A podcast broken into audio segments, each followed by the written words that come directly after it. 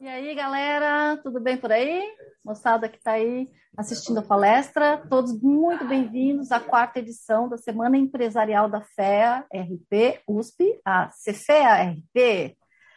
Eu estou aqui, sou professora Roseli, sou professora do Departamento de Economia, né, aqui da FEA de Ribeirão, e estou aqui para fazer as boas-vindas para Raquel de Sá, que é a nossa palestrante dessa, dessa etapa né, da CFEA. Ela é chefe de economia lá da Rico. Né? Vou falar um pouquinho sobre ela aqui muito rapidamente, porque a gente teve um pequeno atraso, né? Peço desculpas, inclusive, a vocês por isso, mas vamos embora que dá tempo, né? A Raquel é, é mestre em Economia Política Internacional pela London School of Economics, né? é mestre em Economia pelo IDP também, graduada pela PUC de São Paulo em Relações Internacionais, né? se, se eu me lembro bem e está aí numa carreira muito bacana. Ela vai contar um pouco para vocês sobre isso também, né? Ela tem é, uma larga experiência, é, inclusive internacional, e ela vai falar para a gente hoje sobre é, carreira e cenário econômico, né? Então, já vou passar a palavra para ela para a gente aproveitar ao máximo aí a experiência e conhecimento da Raquel. Bora lá, Raquel, bem-vinda. Obrigada. Bom, gente, primeiro de tudo, mil desculpas pelo atraso. Aqueles dias que dá tudo errado, mas que bom que estamos aqui e deu tudo certo aqui. É, bom, então eu acho que eu vou falar um pouquinho, vou falar rapidamente aqui sobre, sobre a minha trajetória, né, é, acadêmica profissional, e aí depois eu, eu falo um pouquinho do, do cenário. Vou tentar separar aqui é, 30, 30, 30 70 aqui. é, bom, falando então um pouquinho da, da minha carreira, né, eu, é, como a, a professora Roseli já colocou, né, eu sou formada em Relações Internacionais, tenho dois mestrados, um em é, Economia Política Internacional e um em Economia. É, e, enfim, e eu trabalhei é, a, minha, a minha carreira é bastante heterogênea, né, para o que eu estou fazendo, é bem diferente para o que eu estou fazendo agora, e eu já fiz muitas coisas diferentes.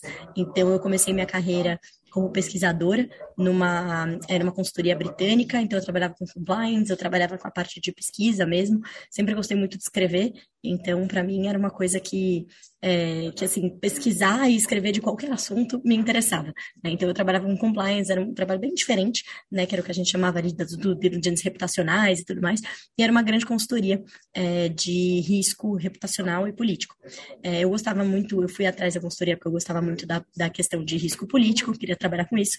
É, e aí, enfim, sempre gostei muito de conjuntura, e aí eu percebi que, na verdade, o que eu gostava mesmo era de economia, né? Que a parte da conjuntura que eu gostava era muito mais a economia é, do que qualquer outra coisa.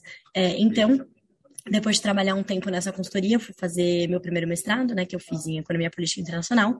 É, quando eu voltei, bom, eu, eu, eu fiz mestrado, foi muito bacana, né, eu, poxa, muita gente me pergunta, né, como é que foi para entrar, como é que foi para ser aprovado, sempre falo, é, depende muito, né, dos mestrados, cada um tem o seu, o seu, enfim, o seu processo, mas o que eu fiz é, lá na LSI, que foi de Economia Política Internacional, eu não tinha nada que eu costumo dizer é vocês que, enfim, tão, são estudantes hoje, né, da, da graduação, isso é, um, isso é um recado bom, porque eu não pude fazer mais nada quando, quando eu apliquei. Era tudo que eu já tinha feito na vida. Então, eles queriam saber o meu histórico. Então, eu levantei documentos, foi isso que eu fiz. Né? Então, é, não estudei particularmente para o mestrado, eu estudei durante toda a graduação e aquilo se refletiu em eu ter sido aceita na faculdade. Né? Então, é, a única coisa que eu fiz de prova foi uma prova de inglês né? Então, foi, foi só isso, e a prova de inglês era assim, eles pediam uma nota elevada, mas era simplesmente para saber se você ia conseguir seguir as aulas, né? É, o que eles estavam analisando mesmo ali era o seu currículo, o que você já tinha trabalhado, o que você já tinha feito. É, então, foi quando eu fiz, eu, eu fiz Economia Política Internacional, porque eu queria muito, eu fiz LSI, porque eu queria fazer uma faculdade, a minha decisão foi fazer uma faculdade de Economia que todo mundo respeita e assim as pessoas vão vão passar por cima ali do relações internacionais, que hoje ninguém respeita para fazer trabalhar com economia, e aí vai dar tudo certo. Ótima então, escolha, aliás. Né? eu pensei muito em fazer outra graduação na época, mas eu falei, poxa, acho que não vai me agregar e tal, prefiro fazer um mestrado. E falei, não, então tem que fazer no melhor lugar, porque assim não levar a sério. E aí, quando eu, eu voltei, eu, enfim, fiquei bastante tempo procurando ali, era ano eleitoral, super complicado, né? É, trabalhei, poxa, aí foi uma outra coisa que eu aprendi bastante ali de correr atrás, assim, bati na porta de todo mundo. Eu queria muito trabalhar com consultoria, muito, queria trabalhar com consultoria econômica. Eu amava ler carta de conjuntura, era o que eu mais gostava, assim. Então, eu fui conhecer todo mundo. Eu fui bater na LCA, na MCM, na MB, é, todas as pequenas consultorias, as grandes, bancos, é, sempre olhando para essa parte mais conjuntural.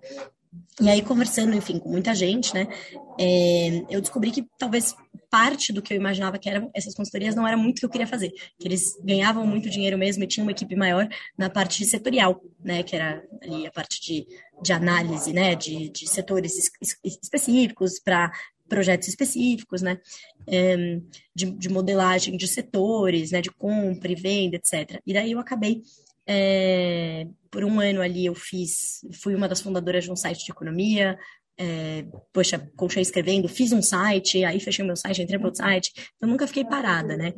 É, participei de um monte de palestra de universidade, me enfiava em todo lugar. E aí, depois aí de um ano, né, meio que nessa, fazendo um monte de coisa, eu hum, encontrei essa oportunidade no governo do Reino Unido no Brasil, que juntou duas coisas, né? Que juntou o meu passado ali com a Henrique, eu achei que não era uma coisa que eu queria, mas eu fui pela economia, né? Era um cargo ali de economista, é, de gerente de políticas públicas na área de economia. E aí eu descobri uma outra coisa que eu amava e que eu demorei muito tempo para perceber que eu amava, que é políticas públicas, né? Então, eu sempre gostei muito de política, e, e, a parte de política que eu gosto é essa. Né? Eu gosto de entender política para entender economia e conjuntura e conseguir pensar em políticas públicas. Então, eu trabalhei com isso é, por ali uns, uns seis anos. É, gostei muito, aprendi muito, foi demais. Então, é uma área ali de diplomacia econômica. É, mas, enfim, por questões de carreira mesmo, né? Ali eu não tinha mais muito para onde crescer. É um, o, o mercado de public policy né, no Brasil é muito pequeno, ninguém entende o que se faz, ainda muito embrionário. E eu também percebi que grande parte das pessoas que eu admirava nesse setor eram pessoas que já tinham passado pelo setor privado. Né? Então, falei, poxa, para eu chegar, eu lembro que eu olhava para uma pessoa que eu admirava ali de novo, o que, que você fez, né? Metade eram acadêmicos, metade tinham trabalhado no, no setor privado. É, e eu não queria ser acadêmica, é, não, não, não me via fazendo doutorado, cheguei a procurar tal, não achei muito minha cara.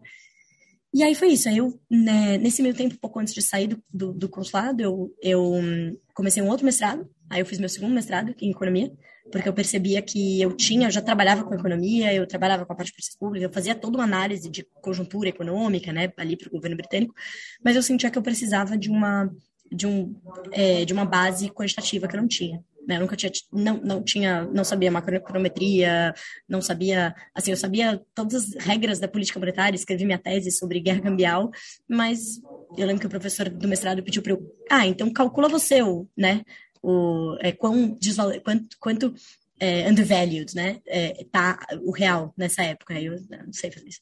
Então, assim, eu sentia que tinha um gap ali, né? Eu, eu sempre usava, assim, na, na, minha tese, eu usei muito números de outras pessoas que fizeram estudos, né? Econométricos e tal. E eu sentia esse gap. Então, eu ouvi econometria aí? Foi isso? pois é. E eu não aí, sabia. Galera. Eu tinha medo, gente, eu tinha medo, muito medo de, de. Eu me achava, assim, sempre fui muito ruim de matemática. É, ninguém acredita nisso, né? Porque eu estou aqui trabalhando com economia, chefe de economia, mas sempre foi horrível, horrível de matemática. É, chorava na aula, assim, e aí eu não, não queria fazer, eu tinha medo. Eu falei, não, eu tenho que enfrentar esse meu medo aqui, né? Quase 30 anos na cara na época, né? Ali uns, uns 3, 4 anos atrás, eu falei, não, vou fazer. E aí eu fiz um mestrado em economia. E eu lembro que na época, quando eu fui fazer a entrevista, ele, poxa, mas você já tem, né, o coordenador do mestrado. Você já tem um mestrado na LSI, você quer fazer outro? Eu falei, não, mas aqui é eu, eu, eu não sei fazer modelo. Eu não sei. Você fala para modelar o PIB, eu não sei. Né? É, Você então... pode repetir, por favor? Fazer modelo. Fazer modelo. Não sabia, não sabia. Eu queria. E assim, eu lembro que eu trabalhei também numa época como freelancer da. Isso durante o consulado, também eu fazia como freela. Eu era freelancer da Economist Intelligence Unit, que é o braço de consultoria da revista Economist. E, poxa, eu sempre escrevi, então escrevo bem e tal. E eu lembro que eh, trabalhei por um ano e pouco com, com eles, né? Até que um momento o, o diretor falou pra mim, ah, Raquel, eu gosto muito do seu conteúdo, tá, mas eu preciso de alguém que tenha uma base mais forte é, econométrica, porque eu preciso que a pessoa fale quanto que ela espera de PIB, não dá para fazer só a análise. E aí ali eu falei, cara, se eu quero ser levada a sério como economista, se eu quero ir para esse lado, e não só para o lado da política pública, de public policy, que olha para regulação, que é quase advoguês ali, é, eu tenho que né, enfrentar esse demônio, né? E aí eu fui, fiz, fiz, fiz, é, economia, fiz econometria, não, né? Fiz mestrado, aprendi do zero, muito engraçado nas aulas, nas primeiras aulas ali que era é, nivelamento, é, a gente lá aprendeu Bhaskara, e eu não sabia nada, assim, eu nunca tive vergonha de falar, professor, e aí, vocês estão me seguindo ou não? Primeira linha, não entendi, volta. E aí, assim, fui do zero, é, ninguém acreditava. Eu falava, você fez mestrado mesmo, né, assim, tipo, sério. E, e aí, assim, fui, foi super legal, porque aprendi muito. Eu, eu, sempre.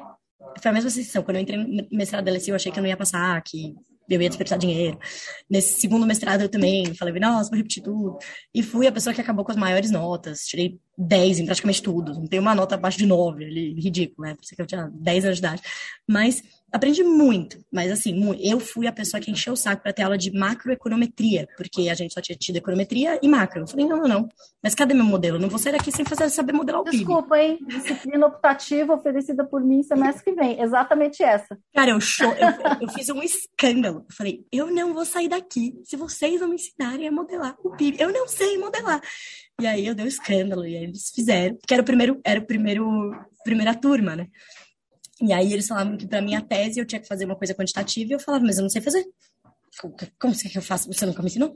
E aí, fiz que fiz, que eles fizeram, essa matéria foi, foi essencial, assim, outro nível, para eu estar tá onde eu tô hoje. Porque acontece? A, surgiu essa oportunidade, né, na XP, no segundo, esse mestrado durou dois anos, e aí no segundo ano eu tava, é, eu entrei para a XP no segundo ano do mestrado.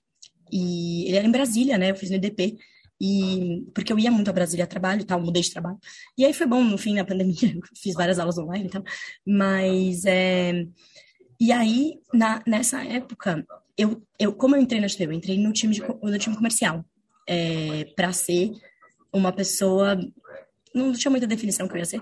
É, eu ia ser a pessoa que ensinava os assessores comerciais sobre o que está acontecendo no mundo. Então, era para eles terem um pouquinho mais de, né, para dar um speech ali mais é, robusto para os clientes, né?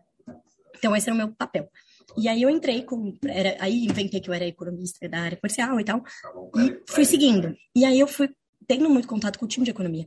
E aí eu falei, poxa, eu quero trabalhar com vocês aí. Só que eu tinha que cobrir uma área, né? Eu tinha que cobrir um setor.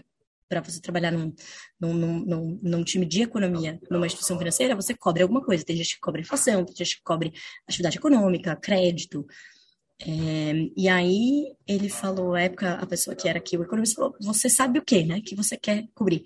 Eu falei, olha, eu sei contas externas, né, sempre tive uma proximidade ali, é, e fiscal, é o que eu entendo, porque eu sempre gostei muito de, do, daquilo que tinha relação com política. Então, eu gostava muito de fiscal, estudei, tive aula com Felipe Salto, adorava, dívida e tal. Só que, assim, sempre entendi muito a lei, como funcionava, li muito, não sabia modelar. E aí, Aí foi que eu briguei na faculdade, era de último semestre, dei o escândalo, tive aula, e tive aula com um professor que ele é quem faz os modelos dentro da SBE, que é a Secretaria de Política Econômica lá no Ministério da Economia, de fiscal, né? E aí, aprendi os modelos lá, obviamente não cheguei nem aos pés do que ele faz, mas cheguei aqui, se eu não tivesse tido isso, eu não ia conseguir nem falar que eu ia tentar aprender, porque eu ter nem começo. Então, assim, eu penei bastante quando eu entrei na equipe de economia, é, confesso. Eu tive que montar todos os modelos de fiscal, porque não tinha uma pessoa que cobria, eu tive que montar tudo do zero.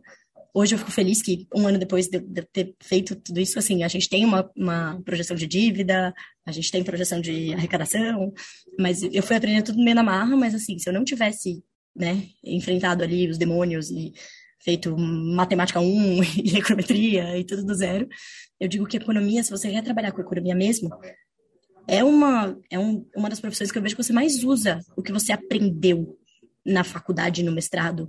Assim, meu chefe, é, as nossas discussões são tipo, ah, é, né, faz aí, é, vamos tentar calcular o juro neutro. Então, assim, isso a gente usa, não é, ah, ninguém usa isso na vida. Não, usa. usa, tem que saber, tem que ler, tem que continuar lendo.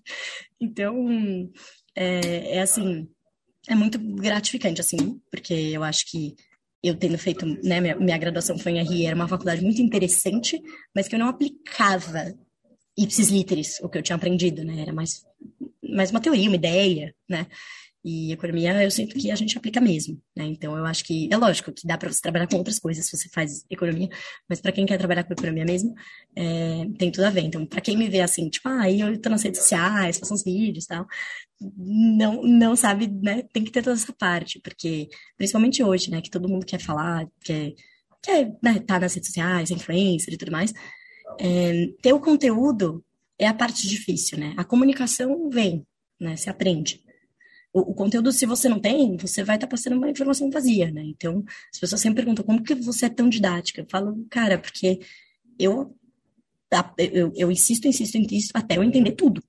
E aí, quando eu entendo tudo, eu só sei que eu entendi porque eu estou explicando para alguém. Porque se eu me enrolo, quer dizer que eu não entendi. Então, então acho que é mais ou menos isso aí, a minha, a minha trajetória. E aí, lógico, no meio dessa né, da vinda para a XP, eu passei do time comercial para o time de economia. Dentro do time de economia, eu fui para Rico. E tudo aqui é a mesma coisa, são empresas do grupo XP Inc., então eu ainda faço parte do, do mesmo time de economia, cobrindo aqui é, toda a parte de conteúdo econômico. E, e acho que é isso, acho que. Não sei se você tem algum comentário, é, professora, antes que deu passada falar um pouquinho de cenário. Eu só, só tenho a dizer muito obrigada. Porque é tudo que eu digo para meus alunos. Eu dou aula de economia monetária ah, econometria de séries temporais.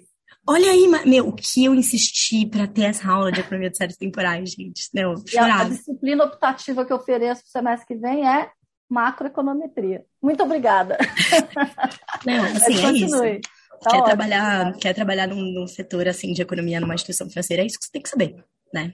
É modelar. E uma vez você sabe isso, aí você vai aprendendo a comunicar, né?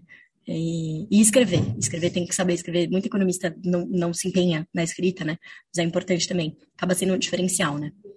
É, porque às vezes a gente sabe o que está acontecendo e não consegue explicar, não consegue colocar na palavra, né? Então, acho legal é, é a prática, né? A prática da escrita, assim, é bem importante. Ninguém mais vai reclamar das minhas provas agora. Nossa, o que, que você chamou Raquel? Que mala. É, Bom, gente, então, é, falando um pouco aqui de cenário, né? Então, o que, que o que, que a gente está vendo hoje para o Brasil, para o mundo, né? É, a gente está vindo de um momento. É, é difícil falar, né? Pós-pandemia, porque a gente ainda vive um momento de pandemia, né? Principalmente em, em, em muitos países. Então, na Alemanha mesmo ontem foi registrado né, o, o, maior, o maior número de casos diários né, de contágio. Então, mesmo nos Estados Unidos, tem muita gente ainda que não está vacinada, vários países do leste asiático, a gente vê, ah, mesmo na China, né, o, a, o approach da, da, do governo chinês em relação à Covid-19 tem sido um, né, um é, bem rígido, né? Então, um caso já fecha tudo, já fecha portos, já fecha a cidade. Então, a gente ainda está vivendo desequilíbrios que estão sendo causados pela pandemia. Por mais que quando a gente olhe os dados de mobilidade, a gente veja que tá, né, tudo voltou ao normal, né, em termos de mobilidade, em termos de questões, é, coisas abertas, serviços e etc. Mas quando a gente olha alguns desequilíbrios, né, eles estão aí. Então, eu acho que assim, é, a gente passou por um momento que eu, eu, eu sempre eu tenho dito que quando a gente daqui a uns anos estiver aprendendo políticas keynesianas, né, é, de tentar, a gente vai ter mais um exemplo, além da crise de 29, a gente vai ter a pandemia, né? Porque se, se existe se existe um momento em que todos os governos não pensaram duas vezes em fazer políticas públicas para estimular a economia foi agora, né? Porque é, é, eu lembro que no começo da crise eu falava isso muito assim, que era a gente não está vivendo uma crise igual, ela é totalmente sem precedentes, porque ela não é as últimas todas crises que a gente teve na história moderna foram todas crises que nasceram no mercado financeiro. Ou no mercado financeiro ou no setor real da economia. Né? Então, se a gente principalmente comparar com a crise de 2008, que é a crise mais próxima, é, é uma crise que é, nasceu de uma bolha imobiliária né, nos Estados Unidos e foi desencadeando para o que se descobriu ser uma grande alavancagem do mundo né, uma alavancagem das famílias, alavancagem dos governos, alavancagem das instituições financeiras, né, se a gente for aqui no Brasil, América Latina, crises fiscais, crises de contas externas, então eram todas crises, não eram crises causadas por algo exógeno, né, então uma coisa é internacional, né, a crise internacional que aconteceu em algum lugar e veio para cá, outra coisa é exó exógeno ao sistema, ninguém, não, não tinha como saber, né? Então, é uma é, é a, a, última crise próxima disso que a gente teve foi a crise da gripe espanhola, que não dá nem para comparar, né? Porque a gente tinha um mundo completamente diferente naquele momento. Então, é, quando a, a, pandemia chegou, é, você não tinha, principalmente olhando para a crise de 2008, você não teve aquele tempo que os governos ficaram pensando: será que a gente faz alguma coisa?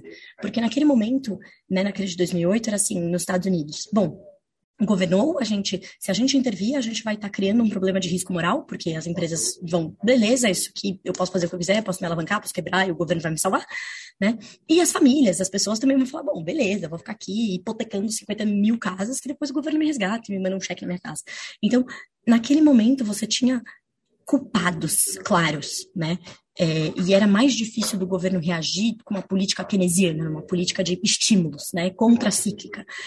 Na pandemia, não. Na pandemia, olha, todos nós, o mundo inteiro foi, foi é, é, é, atingido por uma, um, um, vírus.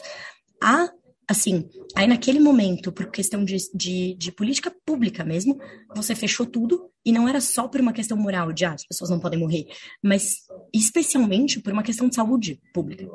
É, o, o, os governos, a grande maioria dos governos, fechou tudo por conta de que se todo mundo né? Se, se, se, nada fosse fechado, você ia ter um colapso no sistema de saúde, né? Como a gente viu na Itália no começo da crise, né? Gente morrendo, não tinha onde enterrar, não tinha hospital, você vai criando um colapso social e econômico, né? É, então, tudo, a, a solução foi clara, fecha tudo e dá estímulo. E aí todo o mundo inteiro começou a baixar juros, baixar juros, baixar juros, né? Então vamos estimular a economia, porque se a gente tiver agora um problema de é, se ninguém consumir, né, a gente vai piorar ainda mais a situação, né? Então, é, você teve um, um, um, boom de estímulos, tanto fiscais quanto monetários, então, cheques para as famílias nos Estados Unidos, é, um monte de subsídio na Europa, aqui no Brasil a gente teve auxílio emergencial, não só o auxílio, a gente teve programas para empresas, né, para socorrer empresas, é, crédito subsidiado, a gente teve o BEM, que foi aquele programa que as pessoas podiam, as empresas podiam demitir, é, podiam demitir, não, podiam é, deixar a pessoa né, fora do trabalho por um período, pagando menos, e aí o governo pagava outra metade, então isso segurou muito o emprego formal. Então a gente teve estímulos no mundo inteiro. E aí agora a gente está vivendo parte do, da ressaca, né, desses estímulos. Então, Aqui no Brasil, a gente teve uma, uma questão que foi que a gente teve mais estímulos quando a pandemia estava menos pior, que foi o ano passado. Esse ano foi o pior da pandemia no Brasil no começo do ano. Foi uma questão de escolhas políticas, né, que a gente podia ter avançado mais na vacinação ano passado, escolhas políticas não avançamos, é, e acontece que a gente é, acabou gastando muito, muito, no momento que não era o pior. E aí, quando chegou o pior momento, a gente estava ali tropeçando já. É, mas de qualquer maneira, quando a gente olha para do ponto de vista do, do, ponto de vista da renda das famílias, etc, e do ponto de vista do que os, os, os, programas emergenciais se propuseram, eles foram bem sucedidos, né? Eles poderiam ter sido feitos diferentes, eles poderiam ter sido, por exemplo, o auxílio emergencial poderia ter sido avaliado, né? O Brasil é muito ruim de avaliação de políticas públicas, poderia ter sido avaliado, modificado, é, é, dar mais dinheiro para quem precisava mais, tirar quem não precisava, podia ter sido feito muitas coisas. É, mas é o que eles se propuseram, que era evitar um colapso é, de, de, desemprego, um colapso de, é, de, de, de, fome, né, de, de situação extrema, evitou. Né? É, e aí agora a gente vive um pouco a ressaca no mundo. É, parte dessa ressaca está vindo em forma de inflação altíssima. Né? Então, quando a gente olha os dados de inflação, só se fala inflação, né? só, se fala, só se fala inflação. É, por quê? Porque é, parte desse, desses desequilíbrios causados pela pandemia, é, que foi. O principal desequilíbrio é, durante um tempo, dois meses, mais ou menos, né? É, você teve tudo fechado, produção fechada, exploração fechada, tudo fechado, tudo fechado, e, a, a, ou seja, oferta, né, parada, e a demanda continuando, porque as pessoas começaram a receber estímulos. Então, e aí as pessoas receberam estímulos em casa. Então, a gente viu uma demanda explodir por alguns bens. Então, alimentação dentro de casa, principalmente, a gente viu é, demanda por. Muitas pessoas trocaram o consumo de serviços por bens. Então, as pessoas deixaram né, de fazer coisas, por exemplo, comer fora de casa, passaram a comer dentro de casa. Aí as pessoas estavam em casa, não estavam gastando dinheiro com transporte, fizeram pequenas reformas. A gente vê que o setor da construção civil bombou, né? É, material de construção civil. E aí, aí isso se juntou, né?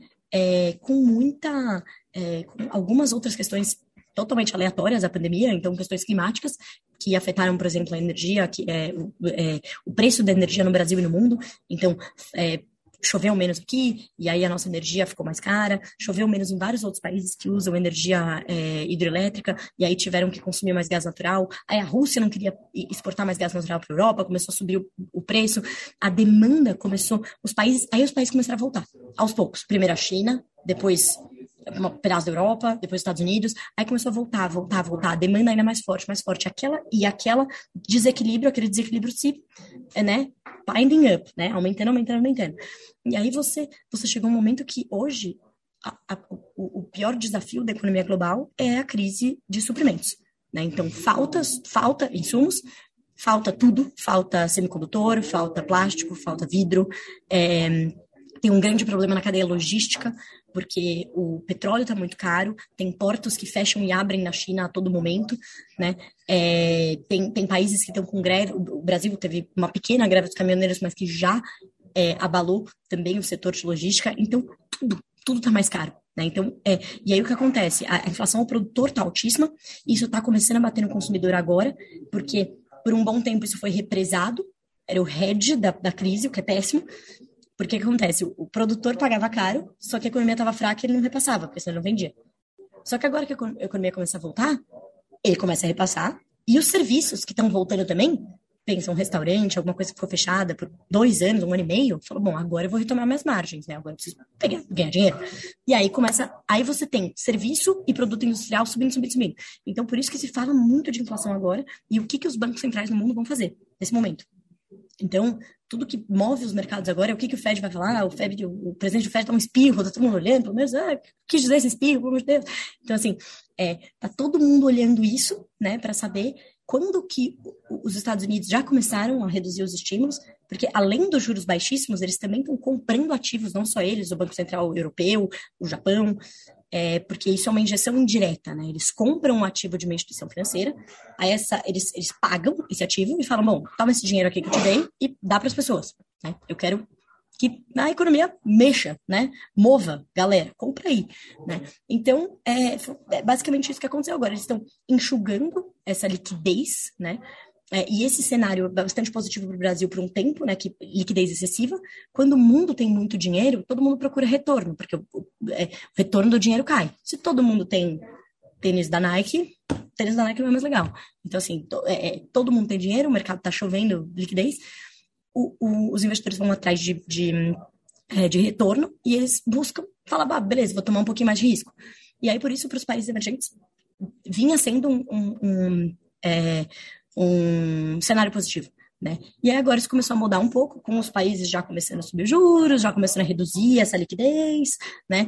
Aí os investidores já pensando duas vezes se eles vão ou não vão vir para cá. Você precisa levar... Desculpa, gente, um minutinho. Desculpa, Imagina. atrapalhar aí. Não, aí já carregou 60%. É, desculpa, gente. Claramente esqueci meu carregador.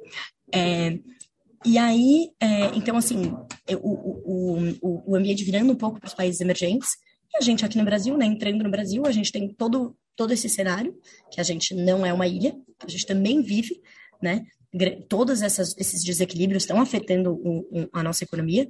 O que, que aconteceu aqui no Brasil desde né, desde o início da pandemia, em termos de atividade econômica? A gente teve indústria e varejo recuperando bastante rápido, porque com aqueles estímulos, né, é, muita, quando eu falo isso, muita gente não acredita, mas, é, enfim, é só olhar os dados. A renda média do brasileiro subiu durante a pandemia, o auge da pandemia. Porque foram muitos estímulos, foram é, esses programas é, de de segurança emprego formal, etc. De fato, né? E aí o que acontece? A gente teve um, um boom, né? Também no nosso microcosmo aqui, uma demanda alta, né? Então, a indústria e o varejo subiram muito. A indústria e o varejo puxaram parte da retomada, né? Que a gente caiu com a pandemia. E agora, a indústria começou a cair de novo, por quê? Toda essa crise de suprimentos, é só a gente olhar para a produção de carros, automóveis, está despencando há meses, né? O varejo também começou a sofrer, porque agora a inflação começou a pegar bastante. O nosso Banco Central também tinha reduzido bastante os juros, porque pela primeira vez a gente pôde atuar de uma maneira que fazia sentido, né? Ah, o que acontecia no Brasil? Como a gente não tinha uma política fiscal, o governo não se tinha credibilidade da política fiscal, O governo gastava, gastava, gastava. Tudo que se imaginava era que quando chega uma crise, o governo vai gastar mais, vai ter mais inflação, vai ter mais juros e o mercado já antecipa tudo isso, né? Tipo, já vi esse filme, não vou ficar aqui parado esperando. Como a gente tinha acabado de vir de algumas mudanças né, no caminho ali de consolidação fiscal, de a aprovação da reforma da Previdência, o teto de gastos, a mudança da TJLP no BNDES. Então, assim, a gente estava com uma inflação já muito mais reduzida, né? É, e a nossa taxa de juros estava ali no patamar neutro, aquele que não estimula nem estimula a atividade, né? Não estimula nem desestimula. E quando chegou a crise, poxa, o que a gente faz agora, o Banco Central? Baixa os juros, porque o crédito ele tem que ter um papel contra-cíclico e não pró-cíclico, né? Ou seja, aqui no Brasil a gente estava acostumado a ver o crédito ser pró-cíclico. Quando a atividade cai, o crédito cai. Quando a atividade sobe, o crédito... Não faz sentido, né? Porque pensa no, no dia a dia. Você tem uma empresa, você tem dívida. Aí está numa crise. Aí os juros sobem, sua dívida fica mais cara. Aí você faz o quê? Porra, tá de brincadeira, né? Eu, não tô vendendo e minha dívida tá mais cara. Então não faz sentido. Você, você quer o contrário. Você quer que no momento de crise fique mais barato, você pegue mais de empréstimo e você consiga ter um fôlego. Né? Então o crédito é importante ter um papel contracíclico. E ele teve durante essa crise. E aí agora o que a gente está entrando agora é em um momento de, enfim, a vacinação avançou, a gente, esse, esse problema da pandemia, pelo menos no Brasil, a gente finalmente, né, a gente está usando ali o nosso grande alcance de vacinação, né, é, e é, só que agora a gente está com um problema muito mais fiscal e político, né? Porque o que está afetando hoje, né, bastante, as, todas as expectativas, e o mercado, e o dólar, e o dólar baixa a inflação, e tudo volta, e o juro subindo. É, porque a gente tem, né, é, é, é, exatamente o que aconteceu quando a gente, depois da crise de 2008. Depois da crise de 2008, a gente fez uma série de, de programas contracíclicos para evitar ali uma piora, né, na, na atividade diante da crise de 2008, a crise foi embora, a gente entrou num boom maravilhoso de commodities, só que a gente continuou com os programas. Então é tipo, você tá dando biotransfoltora para uma criança que precisa comer mais, dela vai ficando gordinha, gordinha, gordinha, você continua. Continua, continua, continua, porque você vai ficar gigante, né? Então, é mais ou menos isso. A gente continua estimulando. Na economia, isso dá inflação, dá em problemas fiscais, sem ganho de produtividade, já era. Então, assim, esse é o medo, né? Da gente virar a chavinha e falar, bom, agora que a gente gastou muito para a pandemia, o que está justificado, tinha que fazer, precificado, tudo certo, que a classe política vai usar isso como é, é assim, portinha para aumentar os gastos todos de novo. Então é isso, acho que a gente está vivendo nesse momento atual. E eu vou parar por aqui para a gente poder abrir para perguntas. Tá legal, tá legal. Obrigada. Eu ia mesmo fazer essa sugestão, porque a gente vai já para o finalzinho aqui, né? E a gente tem duas perguntas. Uma acho que é bem objetiva, e depois a segunda você vai ter um gancho aí para dar uma, uma finalizada, né? A primeira pergunta da Júlia Ferraz, ela te pergunta quais são as fontes de informação que você mais usa para saber sobre o cenário econômico atual. Olha, é... poxa, eu sou. É, tem, tem, um, tem um negócio que eles falam que é tipo uma doença que você não, não consegue desligar, né, de notícia. Então, eu sou uma, a louca das notícias, né? Então, eu uso tudo que eu encontro. O que eu menos uso é televisão, tá? Eu não sou muito da televisão, não. Mas eu gosto muito de rádio, muito. Então, assim, eu acordo, eu tô ouvindo rádio. Rádio é, é para entender o que tá acontecendo, até fora de mercado. Você fica dentro do mercado, você só fica ouvindo notícias de mercado. Né? E daí, gosto muito de rádio e leio muito, assim. Eu leio todos os jornais, eu leio os mailings das consultorias que sempre mandam. Então, poxa, de manhã já tem um milhão de, de mailings ali, falando o que está acontecendo em todos os mercados e tal. Então, eu tento me manter informada por, é, por pelos meios mais tradicionais mesmo, mídia, mailings é, e coisas que, que as pessoas vão me enviando ao longo do dia. É, e fora uhum. isso, eu gosto muito de rádio, é isso. Então, a qualquer momento, e podcasts e coisas, é, áudios. Sou muito do áudio. Legal. Aí o Guilherme Mazeto está te perguntando como é que é, como você está abordando. Hoje nós sofremos com inflação e estamos correndo atrás da restauração da supply chain. Para você, qual a expectativa para a estabilização desses dois pontos, inflação né, e recuperação da cadeia de, de suprimentos? Ou ainda, o que os países precisariam fazer, a grosso modo, para tal? Né? O que os países precisariam fazer para estabilizar esses dois aspectos, na sua visão? É, é, é, é, a pergunta de um milhão de dólares agora, né? O que os países estão, todos, todos os governantes tentando descobrir. É, assim, é, eu acho que são dois problemas. É, a, a, situação global, eu imagino que, para ser bem sincera, é é, esperar agora essa questão de, de, da cadeia de suprimentos, né? Porque não tem como, por exemplo, na China, a China está com essa política de Covid zero, né? Então, não tem muito que o governo dos Estados Unidos, ou Brasil, ou qualquer outro país faça para que a, política, a China mude sua política de Covid-0 e pare de fechar os portos, né? Então, acho que o que, que os governos podem fazer que está ao, seu alcance? Incentivar a vacinação, né? É, incentivar é, tentar é, fazer programas que incentivem a volta às pessoas do trabalho de uma maneira segura, né, para você é, tentar solucionar pelo menos a parte da mão de obra, que também está, também está sendo um problema. Então, nos Estados Unidos, por exemplo, está com um grande problema de mão de obra e muitas pessoas, por pesquisas, isso indicam que ainda não querem voltar por estarem com medo da pandemia. Então, acho que assim, cabe ao governo deixar a pessoa é, dar a, a, a segurança para a pessoa conseguir voltar ao trabalho. Porque muito desses problemas é por conta de coisa, falta de pessoas, pessoas que não estão indo trabalhar, fábricas que estão funcionando menos, etc. É, e do ponto de vista de, de política monetária, é, eu acho que, assim, em países desenvolvidos, é, é a hora de eles começarem a subir, é, assim, reduzir os estímulos gradualmente, até porque, se a gente vê, por exemplo, nos Estados Unidos, o, desemprego já melhorou muito, né, a economia já está voltando, mas fazer isso de uma maneira gradual e dando uma sinalização. Acho que, em termos de política monetária, o mais importante é você sinalizar que você não está sendo leniente com a inflação, que você acredita que a inflação é um problema, que ela pode subir, que você tem que controlar, principalmente agora que ela está se trazendo, está se, é, tá se, se tornando disseminada, né? É, no Brasil, a grande questão que está afetando muito aqui a nossa, a nossa inflação, que é isso, tá? Todos esses problemas que a gente vê de cadeia de suprimentos, etc., estão sendo ampliados, é pelo fato de que a gente tem uma moeda muito desvalorizada, que isso acaba afetando ainda mais a inflação, né? E as expectativas. E da onde isso vem? Isso vem do cenário fiscal e do cenário político. Então, como classe política, é, o recado é claro. É, todos precisam de previsibilidade, né?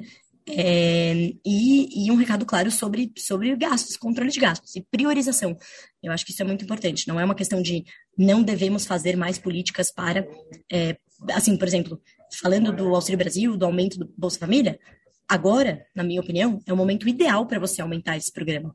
Porque você tem muita gente que, que, que entrou para a extrema pobreza, você tem muita gente que sofreu muito né, é, impacto dessa pandemia. Mas você precisa, a classe política tinha que sinalizar uma priorização disso. Ok, vamos aumentar esse programa, mas ao mesmo tempo vamos é, diminuir subsídios setoriais que não, não se provaram eficientes nos últimos 10 anos. Por que a gente vai estender por mais sete? Né? Então, eu acho que são, são escolhas que, infelizmente, né, ao que tudo indica, não, não serão feitas. É, e é, agora é uma questão de reagir, né? Infelizmente aqui, do, do ponto de vista da, da, da, vida, assim, do cidadão, é uma questão de reagir. Mas o lado, lado bom da história é que é, a gente, assim, a visão é de que a minha visão, a nossa visão aqui na, na, na, XP é que a inflação vai ceder, né? A gente não vai ficar nessa inflação altíssima de dois dígitos, e parte disso é porque hoje a gente tem, ainda bem, a gente aprovou a, a independência do Banco Central, né, em um belo timing, porque é, isso faz com que o nosso Banco Central tome ali as decisões técnicas que precisa tomar, que é subir os juros, mesmo num ano eleitoral, né, é, mesmo que Vamos isso vá fazer... vai só até a página 2, né? É, exatamente, exatamente. E aí isso deve trazer bastante a inflação para baixo, além de questões climáticas que, que, que já estão indicando que vai melhorar, e a questão das cadeias de suprimento, honestamente, é tempo não tem muito o que fazer. Ó, tem mais uma perguntinha para a gente tentar responder rapidinho, né? O Vitor Zambello, que está dizendo que está gostando muito aí da, da, da, palestra, da apresentação, pergunta como que você avalia a retomada do mercado formal de trabalho no Brasil e o impacto na arrecadação.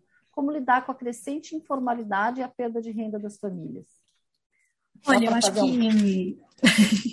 é, eu acho que assim eu já escutei vários especialistas, tá? Eu não sou especialista em mercado de trabalho, mas escutei alguns dizendo que a, a reforma, é, a reforma do mercado de trabalho, a reforma trabalhista que a gente fez recentemente, foi muito positiva. É, justamente foi feita no momento que a gente conseguiu tirar os frutos durante essa pandemia. Então a gente vê que o trabalho formal, tanto por conta do, do, do programa do bem, né? Mas que ele não sofreu tanto é, por conta de flexibilidades que puderam ser aplicadas. Então, acho que a retomada do mercado, do mercado de trabalho, ela surpreendeu positivamente. No meio dessa bagunça toda, ela acabou surpreendendo positivamente. A gente está vendo, a gente, o crescimento da informalidade não foi tão substancial assim, quanto poderia ter sido numa situação né, que a gente passou tão emergencial.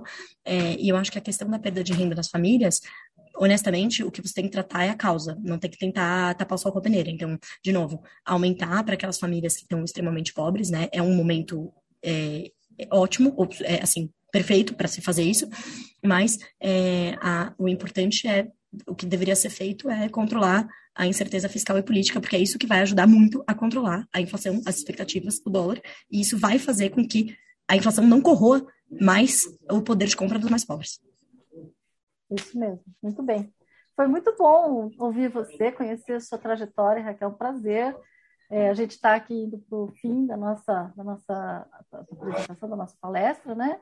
É muito bacana conhecer sua trajetória, sua carreira e também ver você aqui, né, plena, atuando como economista-chefe é, e com uma perspectiva muito semelhante à que a gente tem aqui na nossa faculdade né, de formação para os economistas. Né? Então, Sim. Um, um peso bastante importante para os métodos quantitativos e para, para o conhecimento da modelagem né, e, os instrumentos de, de medição. Né? Sim, muito legal. Exatamente. Eu queria muito agradecer muito a sua participação, né? o pessoal que está aí também acompanhando, obrigada por acompanhar essa apresentação da Raquel, que foi muito bacana. E um minutinho para suas palavras finais. Bom, gente, muito obrigada é, pela, pelo convite, obrigada, professora Roseli, foi super gostoso aqui conversar com vocês, e, de novo, mil desculpas pelo atraso, é, correrias aqui do dia a dia, e, poxa, para todo mundo que quer ter uma carreira nessa, nessa área, eu acho que é, leia muito, tá, não, não, não, não canse de ler, e, e, seja sempre bem antenado. E três coisas que eu diria, né? É, é o quantitativo, a escrita e a comunicação. Com essas três muito coisas, bom. dá para ir longe. Parabéns, viu? Gostei muito de conhecer a sua trajetória.